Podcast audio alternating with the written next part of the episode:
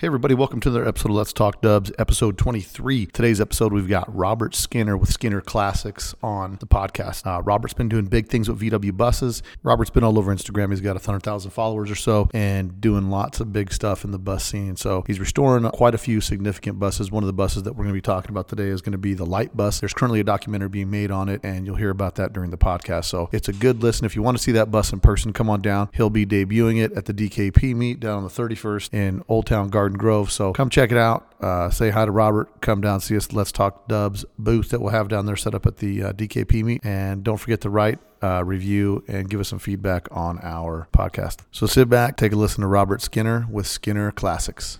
A Volkswagen is a nice station wagon to have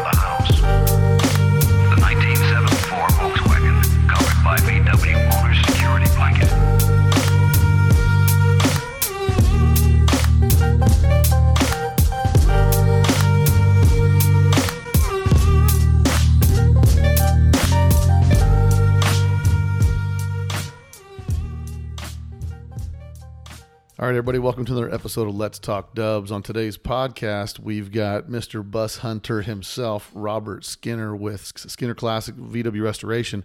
Um, Robert's been in the scene for quite a while, and we're going to get into the guts of all that. And so I'm sure you guys have seen him on Instagram and on Facebook, and a lot of the cars that he's done and built have been in the magazines. So I'd like to welcome uh, Robert to the podcast. Robert, welcome to the podcast. Hey, thank you, Bill. Good morning, everybody. Yeah. Hey, so, um, you know, you and I have kind of chatted quite a bit at a few different shows here and there. You know, it's always kind of crazy when we get the shows, and it's good that I've got you here where we can just have some quiet time, just chat back and forth, me and you, and everybody kind of get to know, you know, Robert Skinner's story and kind of how he got into the VW scene. And, and the way we kind of start the podcast all the time is we start specifically about your story. Like, how did you get into Volkswagens and what's your VW story? Well, my VW story starts way back in Fremont at Baylands Raceway when I saw a VW Bug kicking ass on a bunch of muscle cars. And I just was blown away. And I was like, how is this Beetle beating all these muscle cars? So, of course, I had to go down to the pits and talk to the guy and say, man, you got like a V8 engine in this thing? What's going on? I was young. I was like 15. And uh, he said, no, I got a I got a Volkswagen engine here. It's a two liter motor. He goes, but I've taken everything out of it. I've got all the glass out of it. I've cut everything out of it I can. I've made it as light as possible. And let me tell you my secret. It's uh, horsepower to weight ratio, which at that time, you know, wasn't clicking in my brain, but I was, it always stuck with me like horsepower to weight ratio. You know, that was a big thing for me. And I was thinking, man, I want to go back to Alameda and I want to whoop some ass on these muscle cars in town. You know, we always drag race out by the Oakland airport on Saturday night, 12 p.m. And uh, all the hot rods would show up out there and have a time of it. It was amazing. Good times for sure. I always thought, man, I want a bug. I want to go out there with a bug and just beat these big badass muscle cars. It was kind of a dream of mine, you know. So, what was your first bug? Uh, my first Volkswagen. Well, kind of an ironic story, but my first Volkswagen is a 66 handle bus that I bought in Alameda 800 bucks, turnkey driver, and uh, that was in 1983. And I still have that bus today, my number one bus. Really? Never got rid of it. I've got it, still got it. Oh, that's cool, man. That's I mean that's that's that that's a tough thing to do. You know, a lot of people are a lot of people don't hold on to their first car just because you know opportunities they get to uh, you know turn it around and sell it or you know Sure. just move on to something else or it becomes you know blasé after they've gotten kind of old and over it. So you still have your first VW, huh? I do, man. It's amazing. I still can't believe I still got it. I mean, who doesn't upgrade to the next level, you know? But right, right. That's just- awesome. it just worked out for me where I was able to keep my original bus. Like, and today, I mean, that's a priceless bus to me. If I had to sell every Volkswagen I owned, I would sell them all but that bus Yeah. because that bus means a lot to me. I mean, it's, I want my son to have it one day and maybe his son will have it one day. You never know. No, absolutely, absolutely. So, so you you got into it because you saw a fast bug. You end up with your first Volkswagen, which is a bus, and now and you're saying this is 1983. Yeah, so 83. So uh, just to keep it real with you, in 82, you know, we saw the movie Fast Times at Ridgemont High. Right. and uh, and uh, I mean, I was 16 years old at the time, and uh, I was just turning 17 at the time when I picked up my bus. But at 16, I was like, man, I, I want a bus. I want to go to high school and, and smoke some weed in the back of a bus. Like, that's cool. you know, 16 is very influential. Oh yeah. And uh, I don't know, maybe a few months later or so, I was like, I bought my first bus. Nice. And uh, yeah, since 83, and I've, I've had that baby ever since. nice. And then did you ever finally get a drag bug, like a quick little street bug or what? It never happened, man. It was always a dream. You Yeah. know, I just never had any money. I was broke back then. And then, so going from you know buying your first bus, now how do you get? Now we know today you're in the auto you're in the auto body business and, and restoration business. How do you eventually go down that path? Well, that's a long path. I mean, fortunately for us, Alameda High School had a mechanical shop, so which is pr- pretty much non-existent anymore. Yeah, So we were able to go in there and do and fix our cars. And so uh, I take my bus in there, and we would work on it and wrench on it and do whatever we can to just keep it alive, keep it on the road. We'd learn from a, a great mechanic was our teacher. I mean, he was awesome, and uh, you know, it was a great opportunity to be able to just get our hands dirty at school. I mean, we're there to learn, but we were there learning automotive too at the same time oh yeah, uh, you know, I moved on to a little more heavier mechanical aspect at Alameda College, and uh, but only stayed there for about a year and moved on from there. But you know, our, our business has evolved, you know, from this point of starting very young, just being very mechanical, and uh, you know, just kind of keeping VWs alive. You know how that goes. oh yeah, absolutely. I mean, owning a Volkswagen requires you to get your hands dirty, and and it's funny because you when you see people, I know somebody already gave me a hard time saying that I say it's funny a lot during the podcast, but it's just maybe the way I speak. But it, what is uh, what's kind of the, the the deal that separates the VW enthusiast from the other people is like you got to get your hands dirty as a VW owner operator. You're going to have to learn to be resourceful when a clutch cable breaks, or you know you've got uh, something wrong with your carburetor, whatever the case is, and so it's it's it's really what weeds out those people that can and can't be VW people. You know. Yeah, definitely. The Volkswagen's been turning people into mechanics for the last 60 years. Yeah. Uh, I mean, that's what that's where I. I mean, that's one of the reasons that I got is you know I grew up. You know, my, my family grew up. We didn't have a bunch of money, and my dad. It's like we needed parts for the car. We went to the wrecking yard and got parts, and you know we'd go in the parking lot of the apartment complex we lived in. We'd change those parts or do whatever, and then as I became you know to where I had to get myself a car to drive, I wanted to get something that I could work on and that I could customize myself, and that's why I ended up with a Volkswagen. They were cheap, and I could fix it. Yeah. You know, so Oh, uh, dude, I'm on your same path for sure, Bill. Yeah, it's, it was cheap. It was economical. It wasn't too ridiculous. yeah. We didn't have a lot of money as kids, you know, and you know, being trying to be resourceful enough for ourselves and Well, and, yeah. and make it to A and B and back, you know. Well, yeah, it was funny because it was it's inter- it, what's interesting to me. It's I've, I've always seen kind of a difference between like the mini truckers of that day and then the VW guys because it seemed like the mini truckers kind of came from families that had a few bucks and then they went and bought they went to the the Nissan dealership bought and bought Johnny a brand new Nissan and then he took it home and lowered it and did whatever he did but it seemed like there was a different uh affluence to like the mini truckers and the VW people because the VW people were, were a little more like didn't have the didn't have the financial resources but had the skill set to do what they needed to do and the mechanical ability to keep their cars going you know Yes, definitely. I was in that same category, man. I was just broke, and Volkswagens was the way to go for me. That was for sure. yeah and so and then how do you make the transition in so so how do you end up going into automotive as far as a career path Well, you know, I got my first job at Reveco in Berkeley, and that's the company that invented the external oil cooler. really And uh, yeah, and so Reveco uh, was had been in business a long time. So I got my first job there at 17 years old, you know, late 17, almost 18 years old, and that was my first Volkswagen job. I really didn't know much. I was learning a lot there. You know, I initially started there sweeping the floors and just doing whatever they wanted me to do. Hold this, help with this, you know, Yeah. whatever had to be done. But I was learning quick, man. I was soaking it up real quick.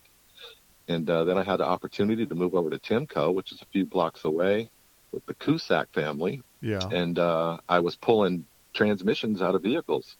And so uh, it was a Porsche Volkswagen transmission rebuilders. Oh, and really? uh, I started in the back doing tear down, doing the nastiest job there possible. But the enjoyment of it all was after the fact with John. Um, we had the full shop to our accessibility, like the whole. As soon as it closed down at five, it turned into Volkswagen land at night. Oh, really? And so, uh, yeah, we were just in there wrenching on our cars, doing whatever we needed. We had car lifts, we had every tool you could imagine. I mean, it was it was a great job. It was a great experience.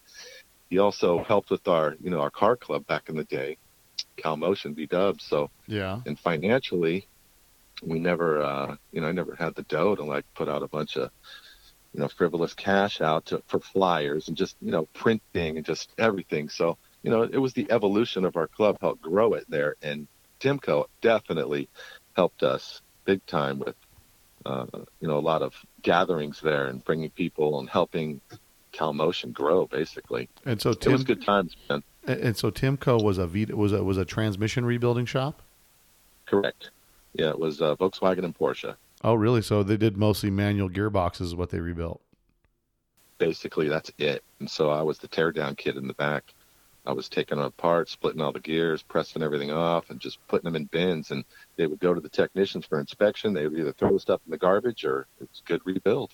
Yeah, and so the smell of uh, the smell of ninety weight Oh, gear oil God. was uh, The worst, the worst smell ever. right. Oh, dude, you open up that door, man, to the the hot tank. Oh my lord, that has got to be the worst smell on the planet. Oh yeah. Listen, it takes a, it takes a certain kind of person to be able to take that every day. So Oh god, it was bad. so you're over at, you're at Timco for a while, and then you go from Timco. Where do you go after that? Oh, after that, I got it. I was fooling around pretty much. I mean, of course, keeping my VWs alive, but I just moved on to like other things. I worked at Joe's Grill in Alameda. Just kind of kept things simple. I was always an entrepreneur, man, from early ages.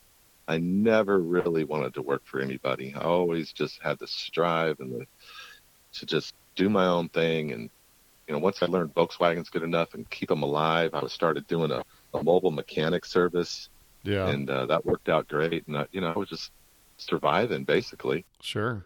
How do you evolve into uh, Skinner's Classics and getting into the body shop business? How how does that work out? Well, you know, later in my life there, I started doing just restorations. Period on anything. It didn't matter. It was mainly muscle cars because we had a lot of people, you know, wanted their cars restored. And Sure. um, I was doing mainly kind of moving more into the body and paint more than mechanicals on those. Uh-huh. letting the uh, the bigger machine shops and stuff take care of the mechanical stuff and some buddies that were heavy into mechanical you know i wasn't really you know all 100% into that but the body and paint it didn't matter to me. I'd work i'd fix anything anybody's car it didn't matter what it was. Sure. you know, I, I was into that. So it, it kind of grew to that point you know when i was 25 i had my son dylan and uh 27 my daughter and uh you know after that you just got your you know you're motivated then you got children you got responsibilities you know you got to Life gets your serious. futures it gets serious that's right Yeah. and so uh, I had an opportunity. Part of my restoration business was I always really, really enjoyed media blasting. I know that might sound crazy, but I always loved taking something that seemed like it was a piece of crap and making it look beautiful again. Right. Dude, it like turned me on big time. Like I don't care what it was. Didn't matter if I took something in my hand and it just looked like crap and I could turn it into something beautiful.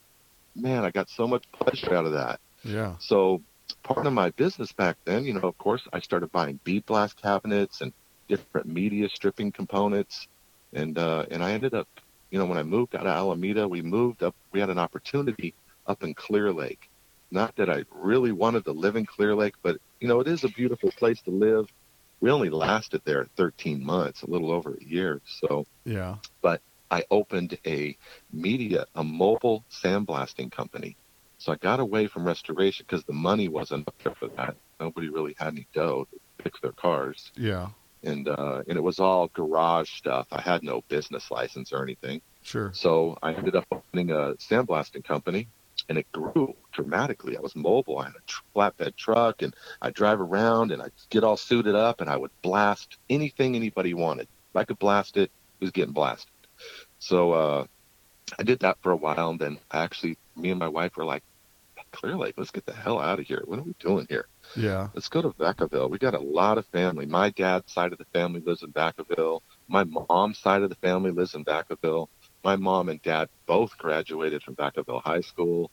So we just ended up saying, yeah, let's get out of Clear Lake. Let's move. And I sold my sandblasting company. So uh, I took a big chunk of that money. And uh, when I came to Vacaville, and I was in my 67 Chevelle convertible driving down the street, and here comes the opposite direction another 67 Chevelle convertible. We both looked at each other, and we both made U turns at the same time to catch each other, and then we passed each other again. Nice. and so, and we just said, "Hey, pull over." And so we ended up talking, and he said he owned this body shop, and I was like, "Man, I'm trying to open a body shop. I want that's what I want to do here in Vacaville." yeah. And he said, "You know, I'm getting really old, man. I would probably be willing to sell my company if you'd be interested." And man, it took off from there, Bill. So That's crazy. That's I mean, we- like, what, are the odds? It was crazy. It was crazy. I mean, we met because we both had the same exact cars, and uh, we just kind of clicked, and things just. It was crazy. The first time I came to the shop and looked inside the paint door, the guy was in there spraying. He had his nostrils packed with Vaseline. He had a cigarette in his mouth with an ash like two inches long hanging off of it while he was reaching over a hood painting it. Right. I'm like, this guy is crazy. What is going on here? Nice. he came out the booth and just shot this Vaseline out of his nostrils, and I was like, "Oh my god, this guy is something else." Right. Right. Old school for real. Anyways, we ended up. Uh, I always remember that. I know it's weird, but it sounds crazy. We uh, made a deal, and I bought him out of his body shop turnkey. He literally walked out, and I came in the very next day and ready to rock. Turn the lights on, put the compressor on. I own a body shop. Like Wow. this is crazy, and that was 25 years ago. This past February. So 25 years ago, you walk in, start the body shop. Now with mine, with like a little bit of body experience and stuff like that, but it's a fully operating, has employees, all that stuff already. And are they doing collision work? Or are they just doing restorations? So we evolved our business into strictly insurance work initially. Um, of course, there was restorations to fill in the gaps of time Sure. because collisions come and go, Right. and it's all about cycle time. And they got to come in, they got to get fixed, they got to go out. People in rental cars, things got to expedited quickly. So, you know, in reference to that, we just started building ourselves up to be an insurance shop. And so, obviously, because that's where the money's at. Well, yeah, that's you get we're it. Going to make our dough. a, a, lot of people, I think some of the mistake people make is they get in it. They're like, I'm going to start restoring Volkswagens because I got two guys that want to build me Volkswagens. Well, they finish those two cars, they got nothing to do. Yeah, yeah. and, and sometimes people don't see what it takes to do the restoration and sometimes customers you know they think oh yeah i'll restore it it's going to cost me 10 grand like no it's going to be way over 10 grand because it's time and material also part of a lost art that not a lot of people are able to do today and do it properly i mean anybody can take something to a body shop and have like you know some guy at a body shop re, quote unquote restore their bus but you know, like he ran out of bolts, and so he just grabbed some new bolts off the rack and just shot them in, and they're not the right thread, they're not the right, they're not metric, they're not, you know what I mean? Mm-hmm. Like I've seen tons of that, and it really takes, you know, to kind of get to where you want to. Rest- it's a big difference between a collision shop and a restoration shop, night and day. Yeah, there is, man. I, I couldn't do what I do today on these buses without the support of our collision shop. I mean, that's that's basically where the money comes from. Well, you know, Ringbrothers, huge Ringbrothers, they build these super nice custom pro touring cars that are, I mean, they build, you know, three to three hundred to half million dollar builds, Chevelles, Malibus, all that stuff.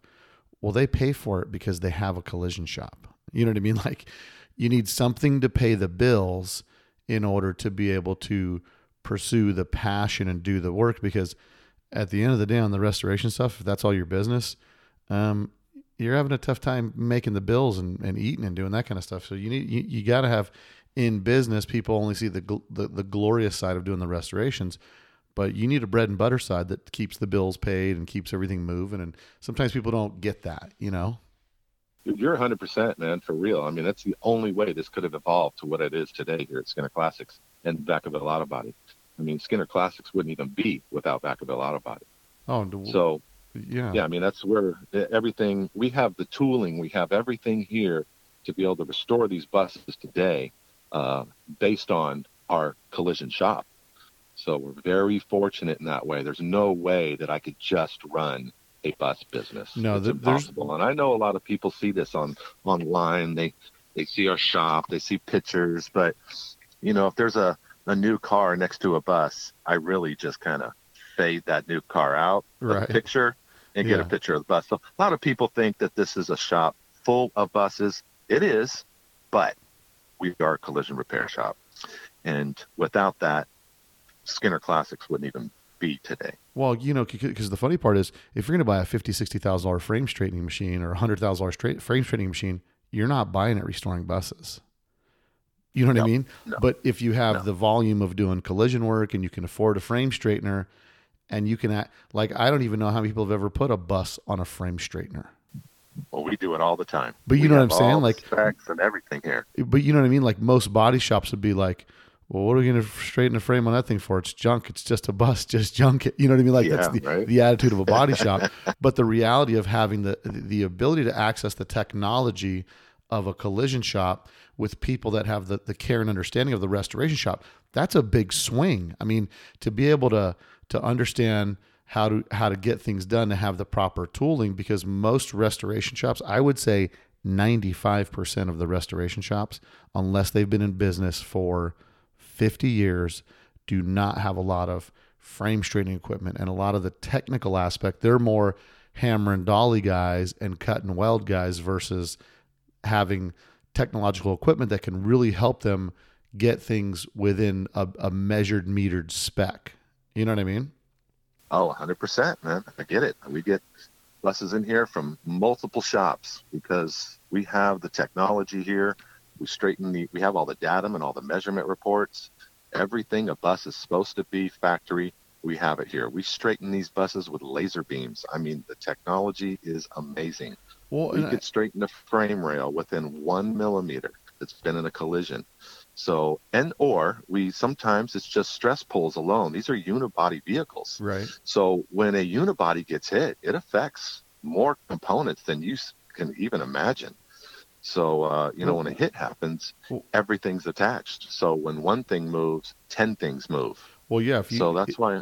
If you're looking at like a driver like like a driver's side front head on collision and it pushes the driver's side in you don't realize that it just opened up the passenger door gap up uh, an eighth of an inch you know because it kind of it kind of twists the whole deal and so i think and, and and really i think you know and this is me maybe looking at it a little too deeply but i think i'm accurate on this but then again that's my podcast and i always think that i'm right but i'm thinking if if here's how I see it, okay?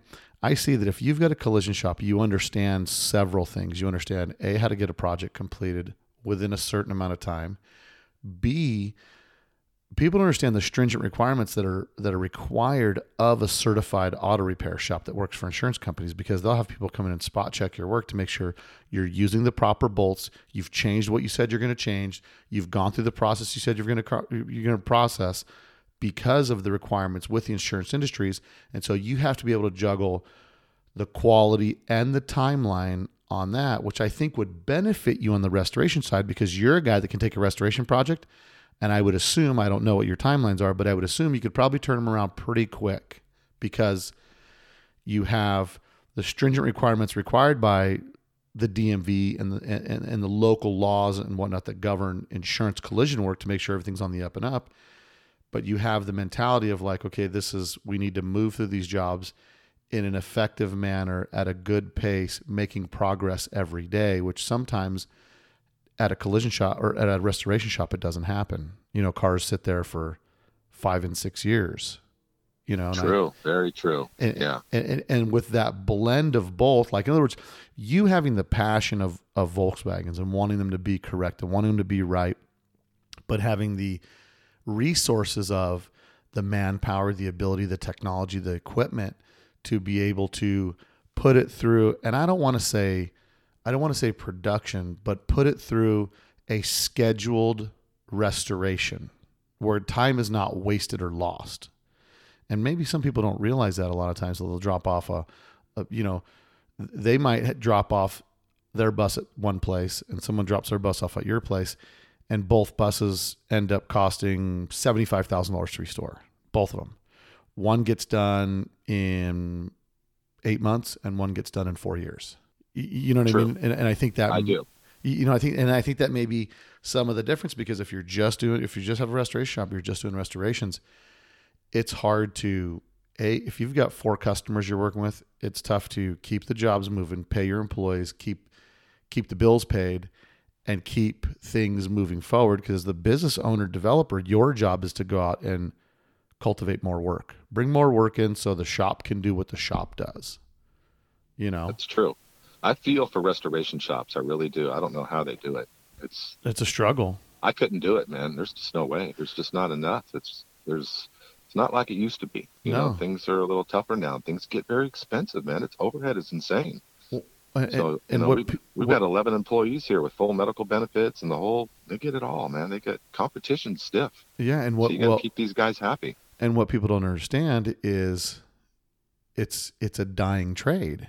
You know, it's just like It is. Oh my uh, God, more than you know, man. yeah. Trying to find good technicians today is almost impossible. This new generation just doesn't want to work. I'm telling you, it's just it's a sad sight. I we need people, mechanical people with hands that just want to be motivated workers. They are hard to come by today. They really are. We've pulled people from other body shops, from different counties. We've made them relocate, move, paid. I mean, it's been crazy just to get killer, great certified technicians that want to hang around and be here and enjoy what we do. Yeah, the people people don't understand. You know, in my line of work, my, my business in construction, it's the same thing. I try. I have a buddy of mine's got a, a, a VW shop, and I said, your business and my business are the same. They both need skilled technicians. We both do something specific to a trade, and we have a customer that has expectations, and we're trying to meet those expectations while running and managing our business. And I said, it's going to get. He's, he was telling me that our businesses are not the same, and I said, our business is the same. We both provide a service and we True. ha- and we can't do it ourselves because we have too much too much volume to do to physically do it ourselves but we're kind of the mouthpiece of the business and we need skilled guys that can work for us that can deliver what our expectation is that we've conveyed to the customer that they should expect and it's tough and sometimes uh you know the the the challenge that I have in my industry, just hiring people. I mean, my, the average age of my worker, and I, I've been in the tile business. I'm a tile and a granite contractor. That's how that's how I feed my family, right? And my passion is Volkswagen. But in my industry, you know, the average age of a guy 20 years ago was probably 25 years old in the industry. Like the because I had a lot of 18 year olds and a lot of 30 year olds, but the average age is 25. Now the average age of worker for me is 40 because the, the young guys are not getting in the trades. The, That's right. The, That's these true. these young. I mean, I'm getting. I, I I hired a kid from Africa. Kid straight up. He like, oh, I used to make mosaics in a factory in Africa in Kenya. I'm like, oh, cool, man. Within four months, he's completely Americanized. You know, he's wearing some funky stonewash jeans. This kid reeks of weed. He's on his phone every five minutes, and I'm just thinking to myself, like, man, how quickly they just get roped into these things that trap them, like being disconnected with getting things done. I mean, back back in the day, I, was sitting in a restaurant yesterday. It was when my wife and I were talking for breakfast, and there's a uh, a post on the wall says, "No, we don't have Wi-Fi. Act like it's 1995, and talk to each other." But it's like, you know, this new age of ease of accessibility and everything's overnight and instant and all that kind of stuff has really changed the dynamics of the youth and the youth like coming out of school, getting a job and and and learning a trade and and feeling a sense of accomplishment and things like that. I think now everybody now the youth today have like this this idea that they're just going to be Kim Kardashian and someone's going to pay them 10 million bucks for being them, Dude, you're not kidding, man. Yeah, you know? that's that's the world today. It And- really is. And really the It's biggest sad. the biggest disservice is there's a lot of young kids out there that have skill, that have talent that will never be able to realize it because they just get caught up in this nonsense. So, you know, listen, it's it's the, it's a real struggle of trying to find every and I've and I've talked to a lot of people that do, you know, talked to Buddy Hale, I talked to Bob Cooker, I talked to a lot of these guys that do restorations and they're small restoration shops and they do, you know, they, they do full restorations, full builds, all stuff, and their biggest challenge finding people, finding good people. He's like, once you get somebody good enough, they disappear and start their own. And you know, it's it's it's just the common struggle. So the good thing is, in your shop, you'll maintain that consistency. I would believe because of the volume of business that you do. It's not just because some of these restoration shops, you'll get guys that like they're working there because it's cool at the time and then you know when it slows down the money's gone and, and and they're off doing something else and next thing you know they're out of the restoration business but in your business because of the collision side you're able to keep guys i mean like guys are showing up there for a daily a daily job and and they're working every day and every week consistently so it would be good with i, I would think on your end it'd be good with keeping to some level consistent level of employees as consistent as you can keep it in that industry which is kind of you know starts off tough to begin with but uh, yeah it's work man and people don't realize what it takes to keep that Yeah, kind of stuff hard. going. It is hard. I feel for them restoration shops again, man. I mean, it's it's a struggle. Yeah. But yeah, I mean, we've had we've got some great employees here. I've had employees. My longest term employee's been with us 18 years. Wow. Yeah, and some of our other guys, uh, well over 10 years, and we got 11 employees here. Yeah. So, um, and half of the staff here, at least half of them, have been with us over 10 years. That's awesome. That's awesome. It is. So it, uh, we just got to keep everybody happy. You know, it's how it goes. Yeah, you're doing the some- next, you're doing run to the something next shop. That's it. You- You're doing something right, and they just go like, "Man, we got this boss. It's just a nut. He keeps buying these dumb VW buses. We don't know what his problem is." so, Yeah, I see my guys slap their head every time I roll in with another one. They're like, "Oh God, here we go." okay. So now, so now let's let's talk about some questions that everybody wants to know. So, so now on Instagram, you got over hundred thousand followers on Instagram. You're you got the social media thing clearly licked. You got about thirty thousand posts on there, and uh, you do a lot of bus hunting. I see you all the time. Like, got the trailer, you're hooked up, and you're on the road. Matter of fact, you've dipped into my backyard a few times. I think you got the you got the the bullet bus out of the ditch over there. You guys drug that out for somebody. Um, because of social media, do you get a lot of people contacting you like, "Hey, I got a bus over here"? I mean, what's your trick to finding these buses? I mean, are you just constant on the lookout? You got I mean, give us a tip or Well, two. you- Let's start from the beginning. This goes back a long ways, everybody. A long time. I've been doing this since the early 80s. Yeah, I've got a lot of friends, a lot of people. They all know I'm looking for split buses. right. So, with that being said, I get tons of leads and take this into consideration. We are in the bus business. Right. People call here, they do searches on the internet, they call my shop, they say, Got a bus sitting here, you interested? It could be from free to Barrett Jackson prices. We don't know what's going to happen over that phone call. Right. So in today's world. So with that being said, we get a ton of leads. It, I'm not kidding. It happens constantly. And uh, I'm not going to say it's daily, but we get a lot of phone calls for a lot of bus stuff. And Wow. so, uh, and of course, I've got a lot of friends, right? Been Yeah, doing this a long time. And I've got friends who said, I'm restoring my bus 25 years ago and it's still sitting in the same spot. Yeah. So, you know, those are the buses I go after. And uh, hey, man, you're not restoring this bus. Let's get, let's save this bus. And so, uh, you know, that's our that's our goals. I really enjoy recovery. I am not a bus flipper. Right. I do not go out and Well, buy shiny buses and turn them around and flip them. Yeah. Well, I can not tell by by your shop, you're a bit of a hoarder. You're a bus hoarder.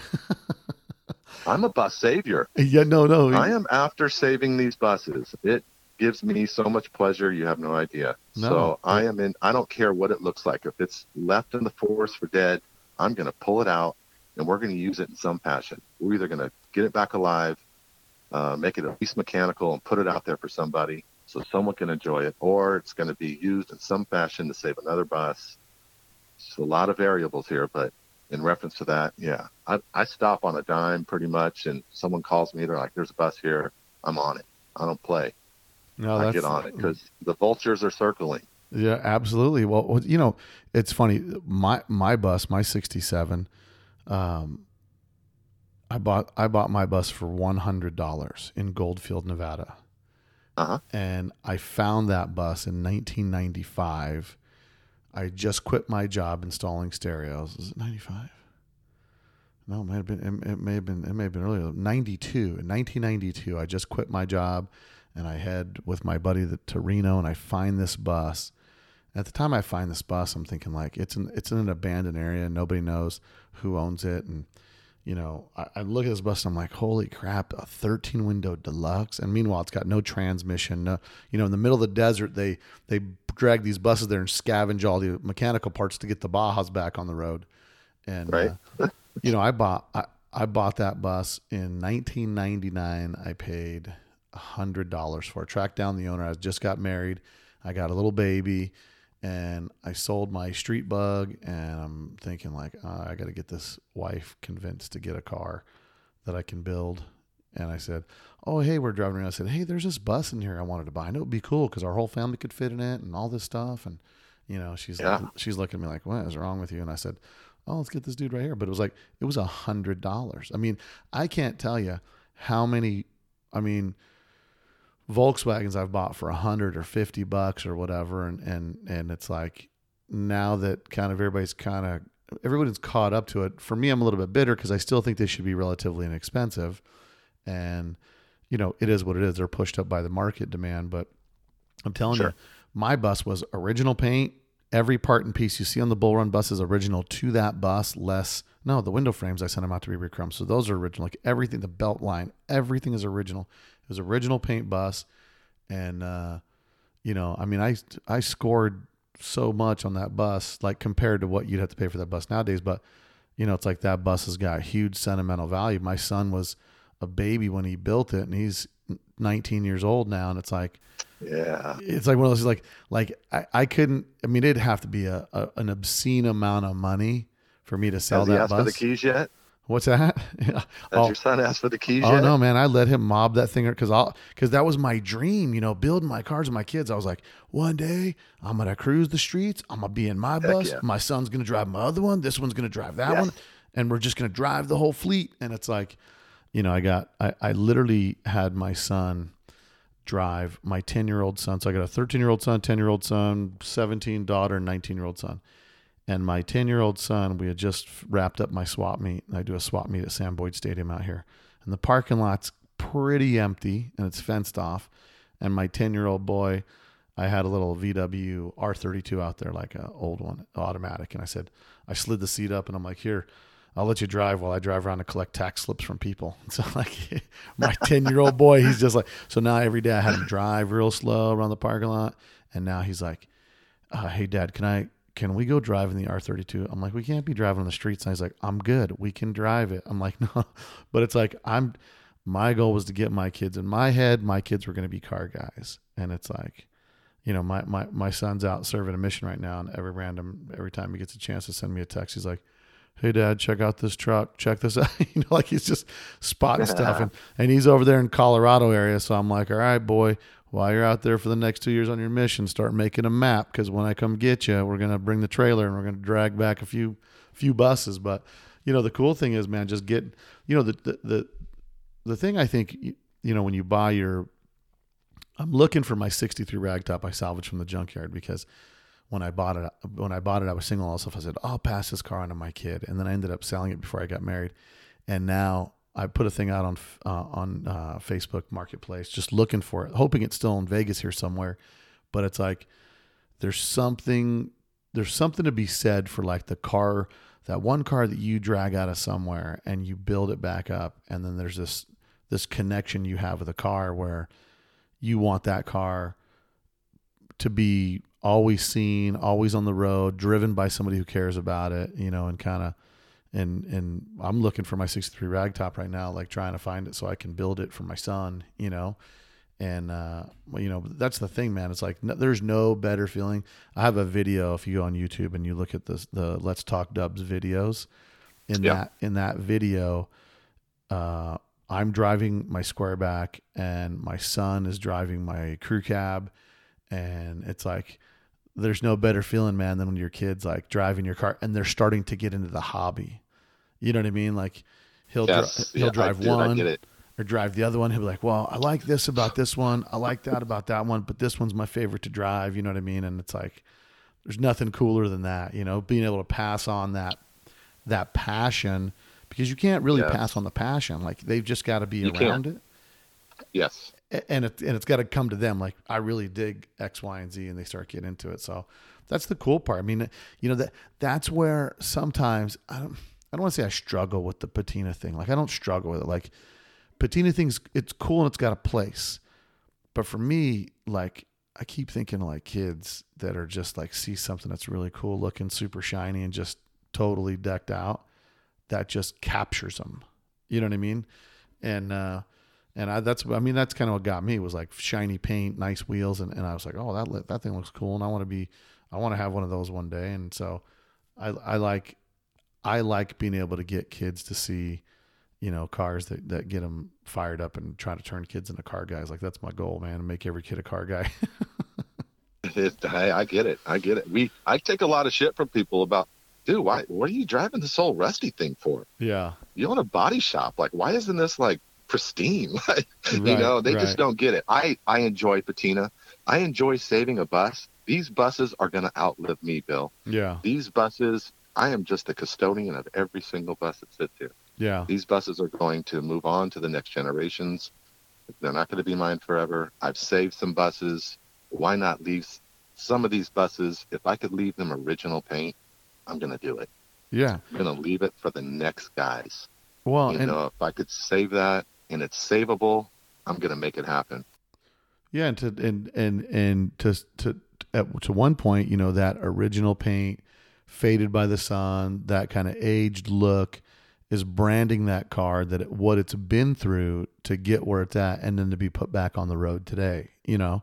And so, listen, don't don't get me wrong. I I, I love them all, and the patina car is a little more fun to drive because you're not really sweating it. You know what I mean? Kind of something happens to it, it's part of its life. It's just the battle scar that happens during whatever happens. hmm But uh, yeah, so there's been tons of stuff. Now there's some stuff that goes a little bit too far. Let's talk about the bullet bus, right? So, so you Yeah. came down to Vegas a couple years ago, and yeah, Yeah, me and Damon and, and you and came. Rosie. So yeah, we came out there. Yeah, so give me the story. Give, give me the story in the bullet bus. Like, how, who calls you? What do you do? How do you come down to get it? What, what what's the whole story behind that?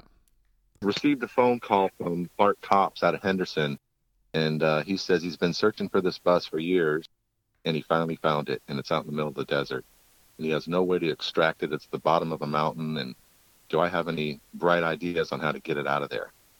And I said, well, why don't you send me a couple pictures, which he did, and we followed back through, and he said, I'd like to get it out of there by, I don't know, maybe tomorrow.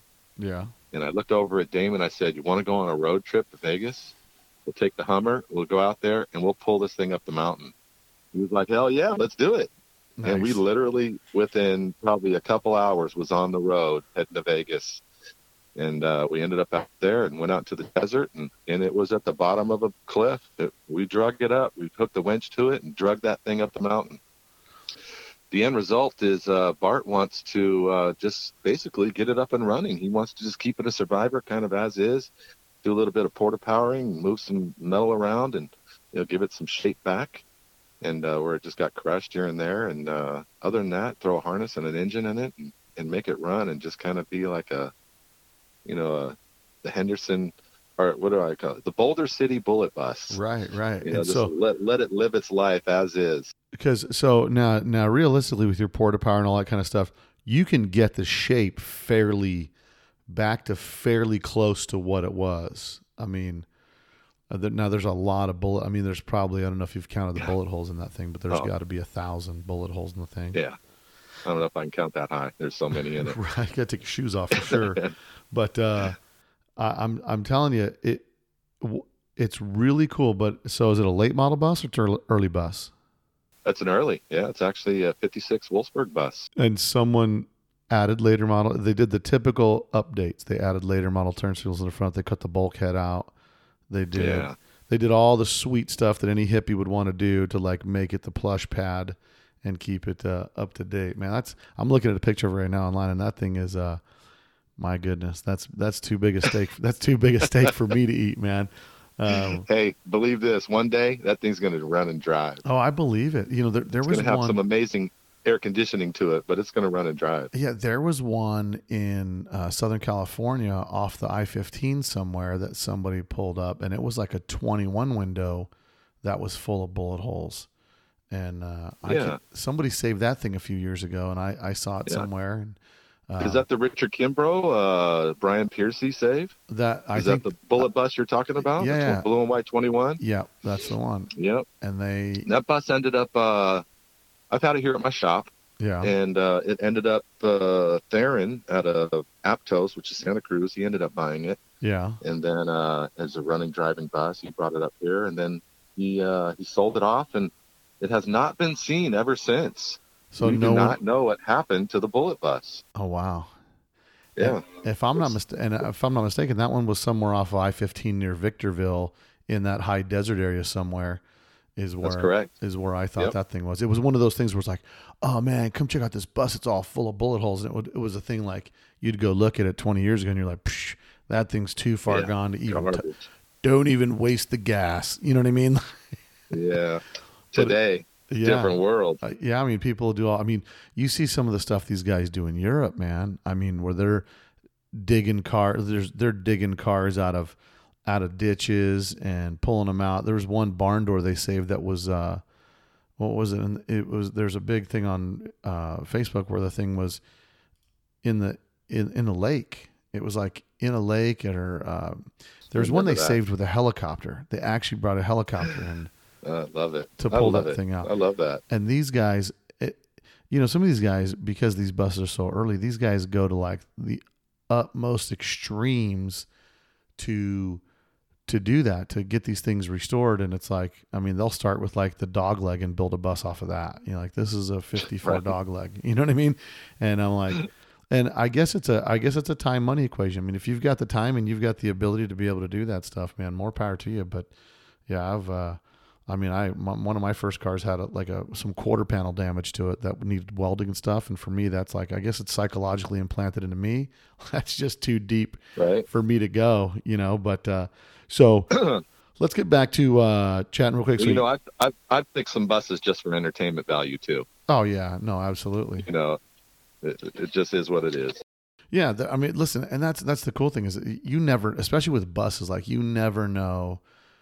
It's like mind-boggling what people will do to avoid doing something the right way. Like I mean, I bought a double cab one time and they changed the doors to later model doors, and so they welded in the door strikers from a later model, a later model door to make the later model doors work. And I was just like, man, that's just so much work, you know. Versus just Jeez, uh, yeah. there could have been uh, it could have been that hard to find the right doors, but so you had the bullet bus. Now, give me tell me what's the story behind the uh the, this. So let's wrap up on the bull run. The bullet bus from Boulder City. That's in your shop still.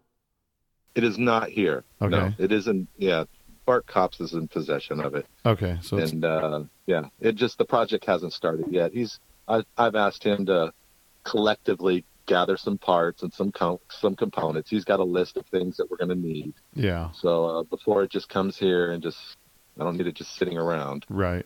There's there's enough uh, real estate being sucked up by buses already. So if the customers bring in their bus in, and we want to move on it and get it get it rolling. No, absolutely. And then, so give me the story on the uh, Spicoli bus. What's the story behind that bus?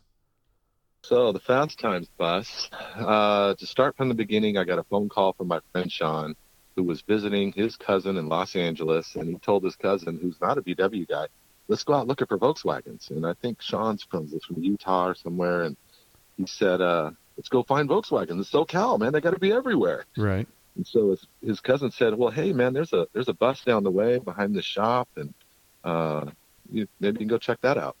And so uh, they went over there and seen it. He kind of it was on a weekend, so he took a he was able to get a couple pictures front and back, and and he sent them to me. And this was on a Sunday. And then he said, "Well, I'm going to go talk to the guy on Monday." I said, "Man, that is crazy looking. It looks like the Fast Times bus." And he goes, "Yeah, it does. Uh, that'd be funny if it was." And we were just kind of joking about it. Yeah. And so uh, Monday morning came around. He went and talked to this guy, Steve. This is in uh, Agoura Hills, Thousand Oaks Yeah. area. And uh, the guy says, "Yeah, this is this is the bus from the movie Fast Times, and it's actually up for sale. Because we're getting ready to sell this bus. We got two buyers now."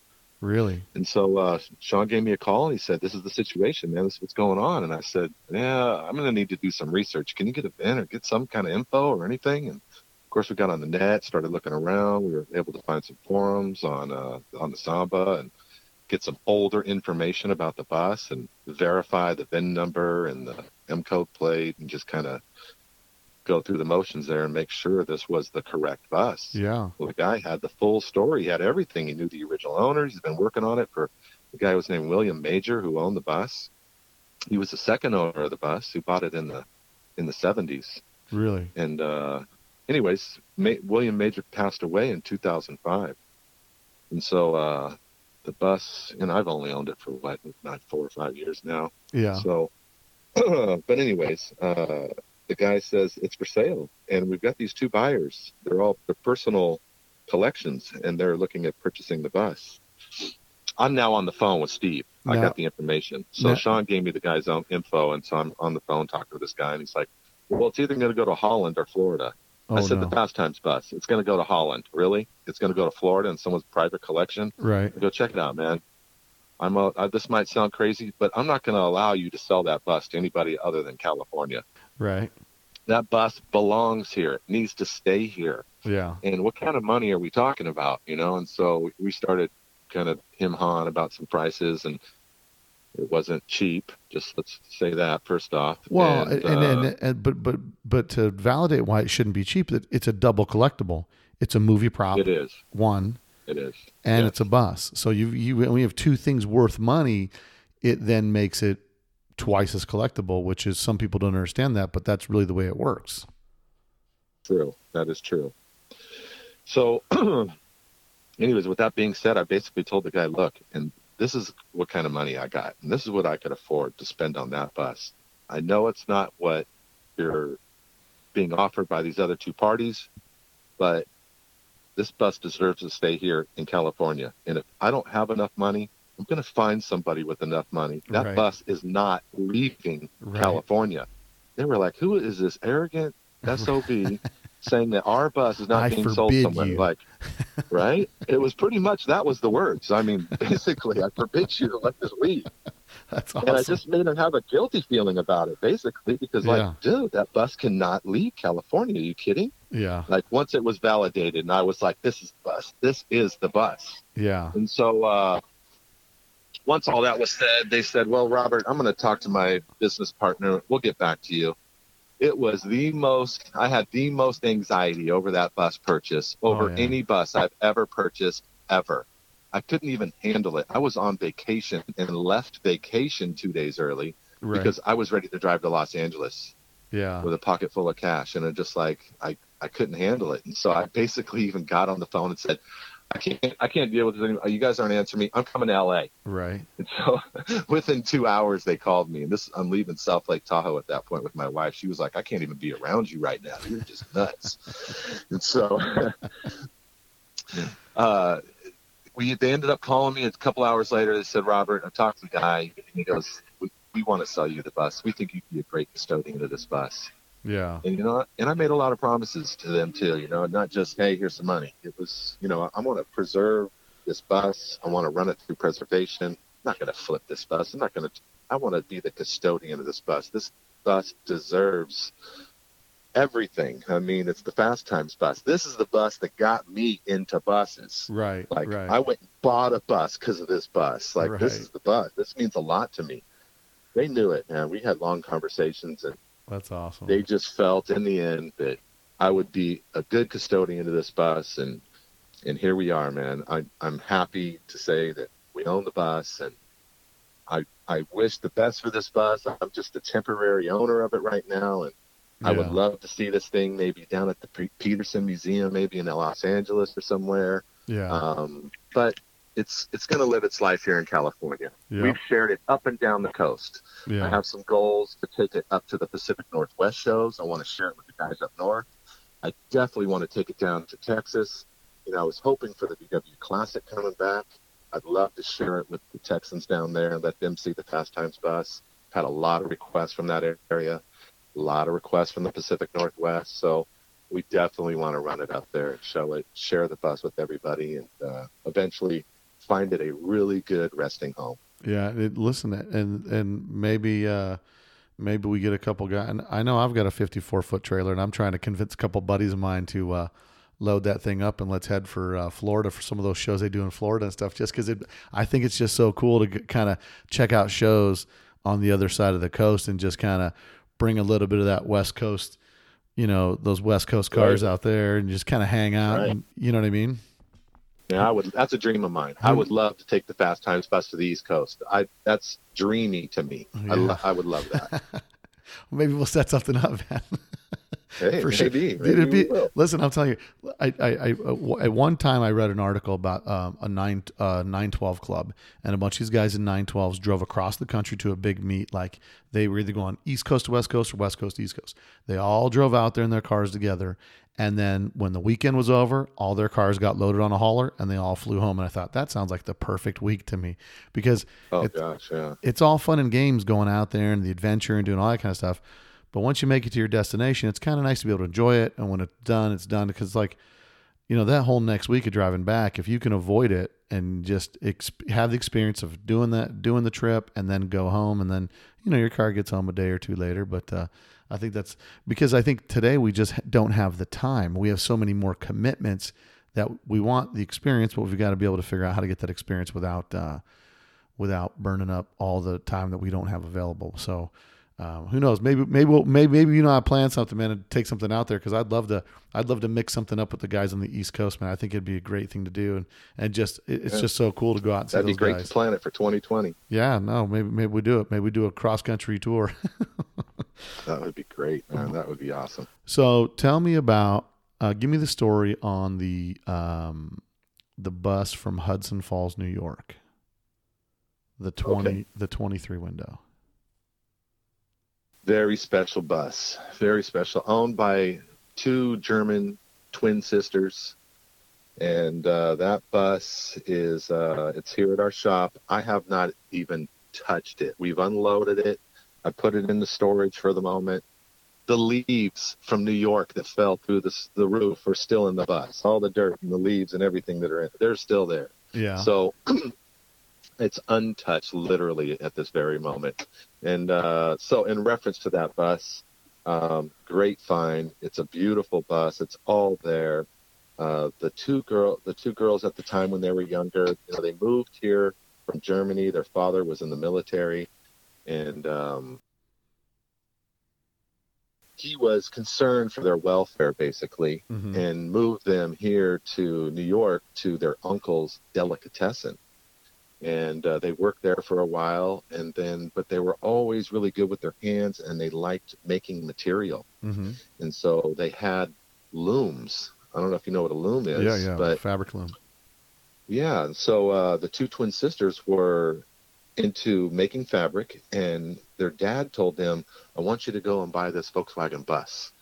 And so they literally bought it from the Hudson Falls Volkswagen dealership. It's still in business today, off the showroom floor in 1956. Wow. They said, "We that's the bus we want right there." 1956, 23 window deluxe, Wolfsburg edition, and uh, the the day they got that, their intentions were to travel around in that bus, put the loom in the back, and go out and teach other women how to make fabric.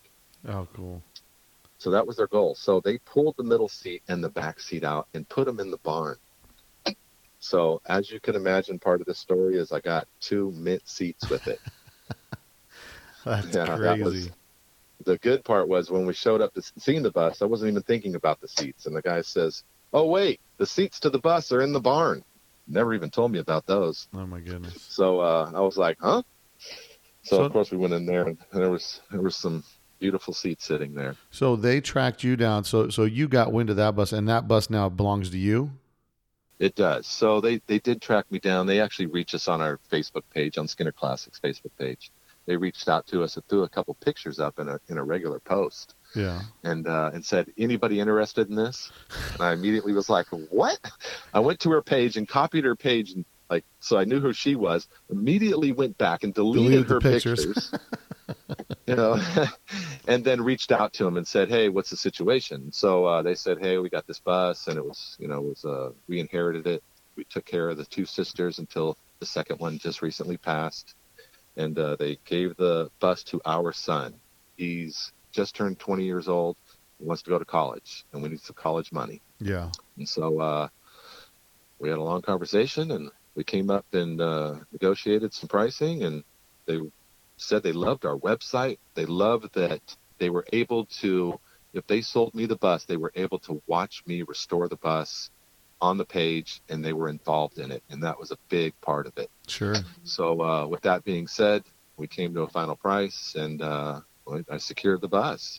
Well, and, So- and I'm looking at a picture right now, and it's not like it's a rust-free bus. I mean, even just sitting there in New York, they get a little bit of rust on it. But I mean, all things considered, with the age of that bus and what what it is, in comparison, you could classify it as a super low rusty, you know, very little rust 23 window. Although, you know, for some people, you know, 20 years ago, it might have been too much rust to restore. You know, Yeah, yeah. It's definitely got some rust. It's got some undercarriage issues. The, you know, the all upper half is fantastic. Obviously, the lower eight, just like any East Coast bus, has been uh, jeopardized due to salt on the road and whatever, you know. But well, it's I savable. I'm, I'm going to save it. It will be saved. And it I saw- on the road. on your Instagram, somebody's making full chassis now, full bus chassis. Can you believe that? I mean, this whole this whole game is changing right before our eyes, man. I'm going to tell everybody right now. Hang on to your the only value. I've been saving bus parts for forever. Okay, Yeah. long time, thirty Yeah. something years. I got a hoard of bus parts. However, any old bus sections and donor pieces and this and that, all this stuff I've been hanging on to, it's almost becoming worthless because somebody could pick up the phone. Who wants a donor side quarter panel, side panel? Right. right? Versus that was you got to section out, you got to do all that work yourself. These guys could pick up the phone right now today and purchase. Now uh, they're almost making a bus. It seems like. I mean, it's just almost every day something new, crazy's coming out. I mean, look at this foundation that's offered now for seven thousand dollars. Oh yeah. And then you can buy a whole undercarriage with frame rails. I mean, this is unreal. This changes our industry. Yeah. So where our value is going to be here is original paint parts. Yeah. Mark my words. That's where the value is going to be here in the future with these buses. original paint These original doors paint and parts. and parcel Yes. trays and things that uh, can unbolt off the car if you find the original mango door. you it's- got it, it's- man. It's, you got worth it. more money. So You got it. That's going to grow. That's going to grow. It's going to get. It's going to get expensive.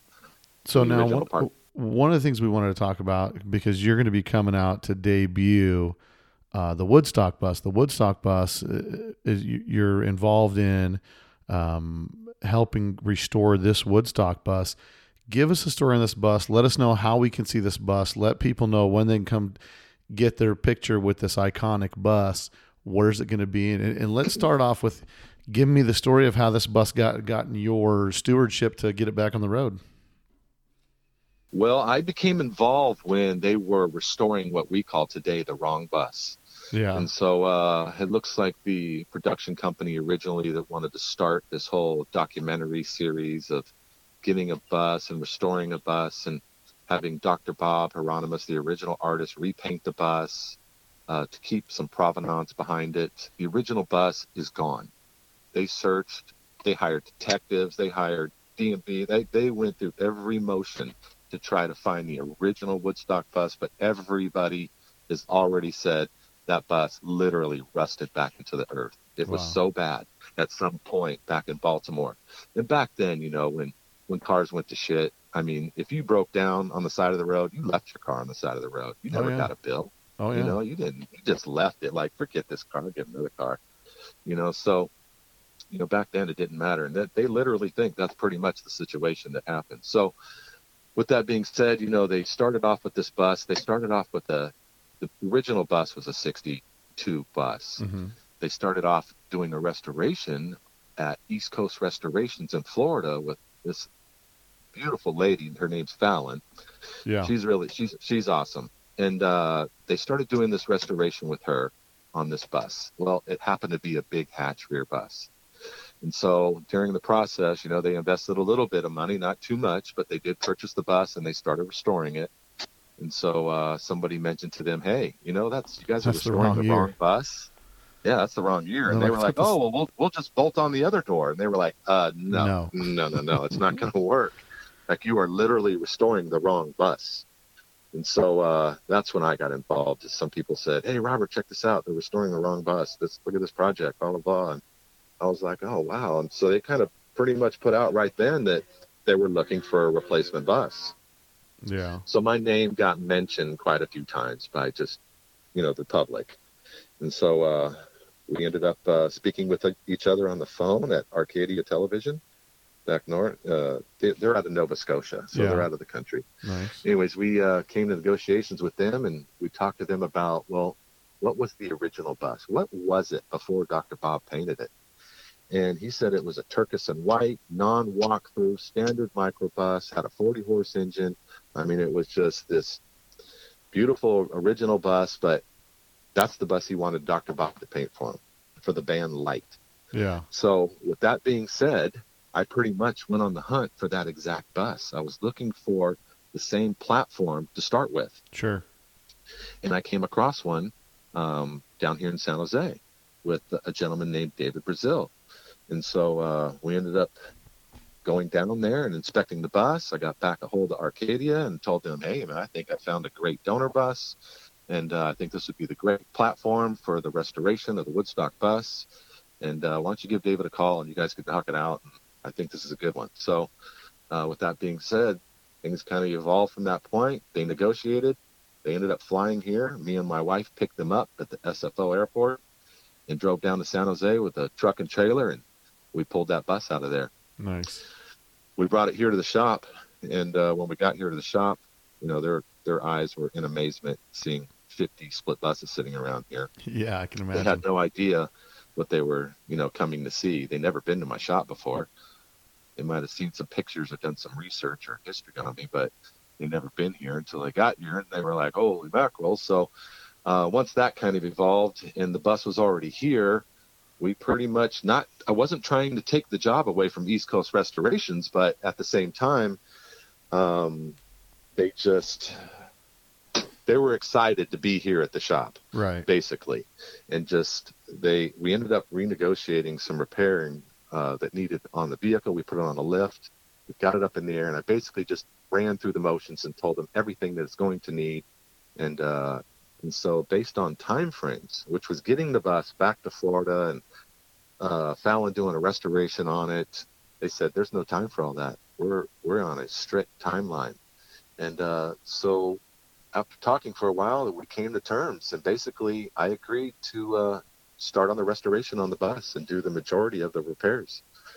And so uh, we basically dove into this thing, did all the metal work. Dr. Bob wanted it rust free, Yeah. and so it's it's probably ninety something percent rust free today. We didn't touch some stuff. Some some stuff is original. Right. The front floors, the seat pedestals, you'll see, see a few rust spots here on the interior portion of it. But these are things that really didn't need to be touched. There's too much originality to all that. Beautiful to me. Yeah. So, but undercarriage wise, things that were rusted out, we replaced everything. I mean, in or outer rockers, blah blah blah. I'm not gonna, you know, the motions, Yeah. but Yeah. we replaced, uh, uh, you know, all the flooring, everything. Went through all that. We did the suspension. We put in a new transmission. We had the engine rebuilt by Greg, uh, Greg Urrutia here. He's my engine builder, and uh, went through all the electrical, gutted the interior, just did a full-on restoration on this bus. It left here reassembled. We put everything back in it and reassembled it, and it left here in white sealer as Dr. Bob's canvas. Yeah. You know, it's a, now a nice blank canvas for Dr. Bob. And the bus, uh, we shipped it back to Baltimore, Maryland. And Dr. Bob and his team, he calls it the Light Brigade, which is four or five other artists besides himself. yeah. Um, they attacked the bus. And in reference to that, Dr. Bob had all the original schematics of when he painted the bus in 1968 Oh, get out of here. all the original pictures of the the long side, the short side, the back, the front, the roof. I mean, he had pictures of everything. really. And they were able to literally graft the bus in that white canvas. They were literally they grafted the whole bus and put squares across the whole thing in like three inch block squares, and was able to uh, transition every position of every symbol and everything that was on there originally back exactly proper placement around the whole bus. and he had those. He has it all. It's it was amazing. He is such an amazing man.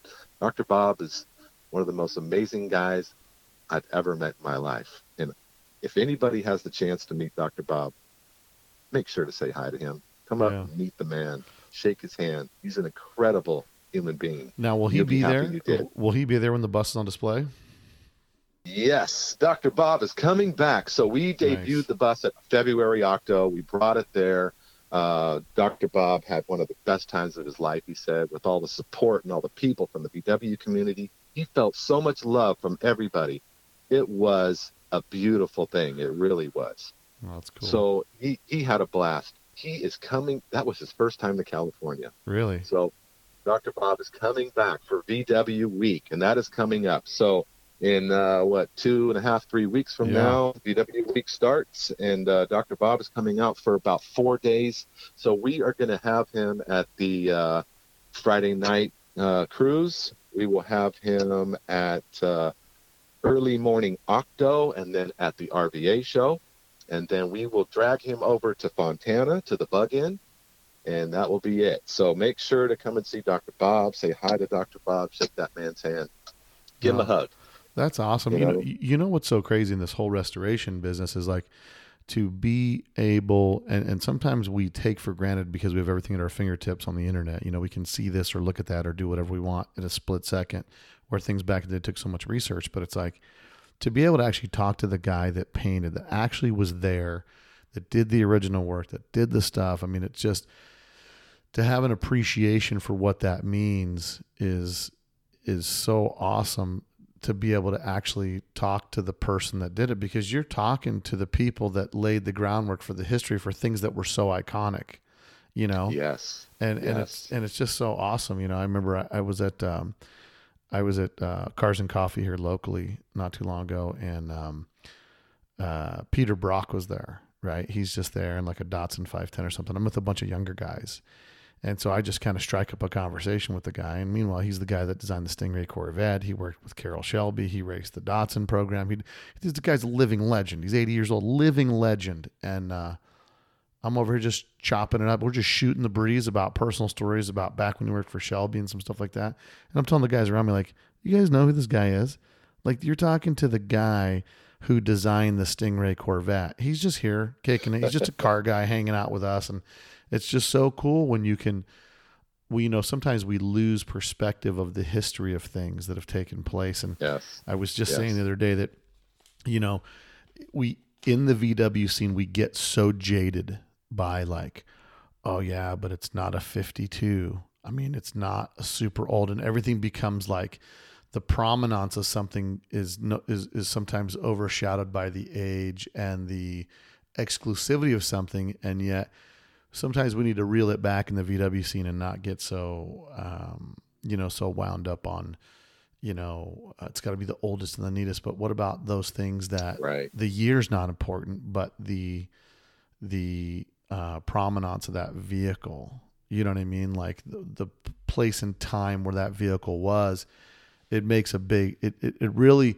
re, resets kind of our personal hierarchy of vw value for, per se because you know these cars are the you know like to have the original guy who actually painted that bus to do as close of a accurate restoration with the original and not being available but to go and start with the same blank canvas and the same the same bus build Yeah. those all those same things it really is a painstaking effort that you're going through to recreate something that was so iconic in history and I think it's I think it's awesome man I'm stoked for the stuff that you do you know for the history that you capture for the value that you see on some of these things that maybe go unnoticed to some people you know what I mean and so I do. I you, do. you know I, I appreciate I appreciate the hard work and effort that you put into it because you're preserving that history for for other generations to be able to see it and enjoy it you know so Most definitely. I get pleasure out of that. I really do.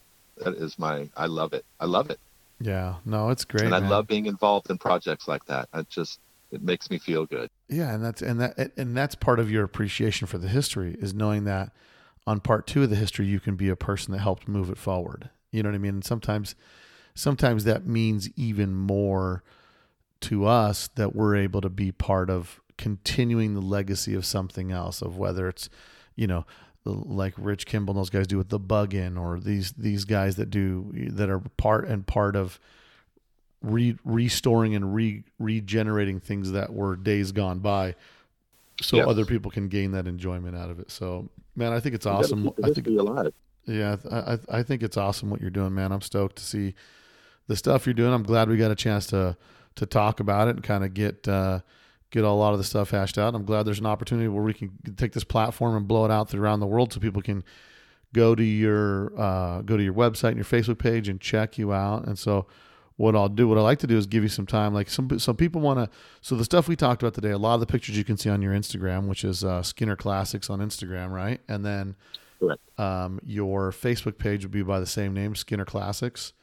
Exactly. Yep. And um, if people want to get in touch with you, what's the best way for them to get in touch with you? Oh, either uh, BackervilleAutobody.com on Facebook or Skinner Classics. That's the one you're going to remember. Obviously, this is VW related, so uh, you can go in there. You can reach out to us anytime. Yeah. Easy so- to get a hold of us. And Yeah. so, so, so a couple quick, short questions here because I know I always usually get some email like, "Hey, man, find out some of this or some of that." Somebody wants to restore a bus that's not rotted to death that that doesn't need tons and tons. What's the what's the cost somebody's looking at for a restoration? Um, ballpark that's going to go from it could go from you've seen him like best case scenario somebody brings you a really super nice bus doesn't need a bunch of metal work strip it paint it and put it together from here to here what's the price range because i always get emails where people are like man why don't you find out how much it costs to get a bus restored and all this kind of stuff so what's what's kind of the you- ballpark that you see those things going at We have a general price based on prior experience. Okay. mm-hmm. So based on that, if you pull up and you tell me you want a full restoration, rotisserie restoration, Mm-hmm. media blasted, start from scratch, remove panels, start from scratch. It starts at fifty-five thousand dollars. The starting price. right If it's a deluxe, it starts at sixty-five thousand dollars. Okay. Reason behind that, based on past experience. Can you invest more today? Yes, you can. Totally. That is for a stock build. That's a stock. That's a price to start on a stock restoration. You want to do upgrades. You want to change things around. That's when the price differences come in, right? mm-hmm. We could spend tons of money on that accessories and shiny do hickeys here and there and the whole nine. So it just it just depends on what you want. And now, when you're talking stock type restoration, you're talking single stage paint. You're talking back to back to a factory style restoration, expecting that you've got 95 percent of all the original stuff. Correct. Yeah, because as soon as you as soon as they bring it, as soon as they, if they roll in there with a carcass, it's like you're missing twenty five thousand dollars in drivetrain. Correct. So my best advice for somebody is buy the best bus you can. If you plan on doing a restoration, do not buy a five thousand dollar piece of rust bucket. Just Right. don't do it. Spend the dough. Spend the fifteen, the twenty grand. Get you something decent. You will save money in the long run buying a more solid bus. You Yeah. buy that five thousand dollar bus unless you're going to do it yourself. You Mhm. plan on hiring a shop, get about it. You're going to pay. It's going to cost you more. Yeah, That's my best advice. I'm saving you money. yeah, Buy a better bus. Start with a better donor. and then Work from there. and then timeline like timeline usually takes for you guys on a restoration project if it's if it's somebody somebody's got an 11 window combi they bring it in they just it's 95% complete they want a restoration a cosmetic restoration no upgrades put it back timeline they're looking at for something like that Six months to one year. six months to a year and it's obviously there's a lot of variables that the, the entire timeline can change once the sandblasting's done like That's correct. Hey, we have to have a conversation. so, well, cool, man. Uh, Look, Robert, I'm glad I got to have you on here, man. We got to kind of chat about a bunch of stuff, and we've been on there for a little Yeah, bit. me and, too. and I know we both experience. we both got things to do, but I'm sure I'll have you back on, and uh, I'm hoping to be out there set up with uh, the podcast on a booth, uh, set up at the D at the DKP Friday night cruise in. So uh, I'll see you down there for sure. I'm stoked to see this bus, man, and and and just and to touch and feel and and see that history that's been recreated, man. I think that's awesome. I appreciate again, like I said, I appreciate what you're doing. And uh, anybody wants to reach out to uh, Robert, you can hit him up on Skinner Classics, and then uh, check out their website. They got a lot of their work on there. They got a lot of bus. A lot. If you like looking at bus pictures, there's tons of bus pictures on there. And you can also contact uh, Robert and get your bus out to him to figure out for restoration and all that kind of stuff. What you guys want to do, man. Well, cool, man. I appreciate you coming on the show, and I will see you down there at the uh, DKP Cruise In on the 31st of May in Old Town Garden Grove on Main Street. Yes, sir. It's been a pleasure, man. I appreciate the opportunity. This is Hey, great. Thank you, everybody. All right. Hey, take it easy, man. Thanks. Okay, Bill. All right. Bye bye. Later.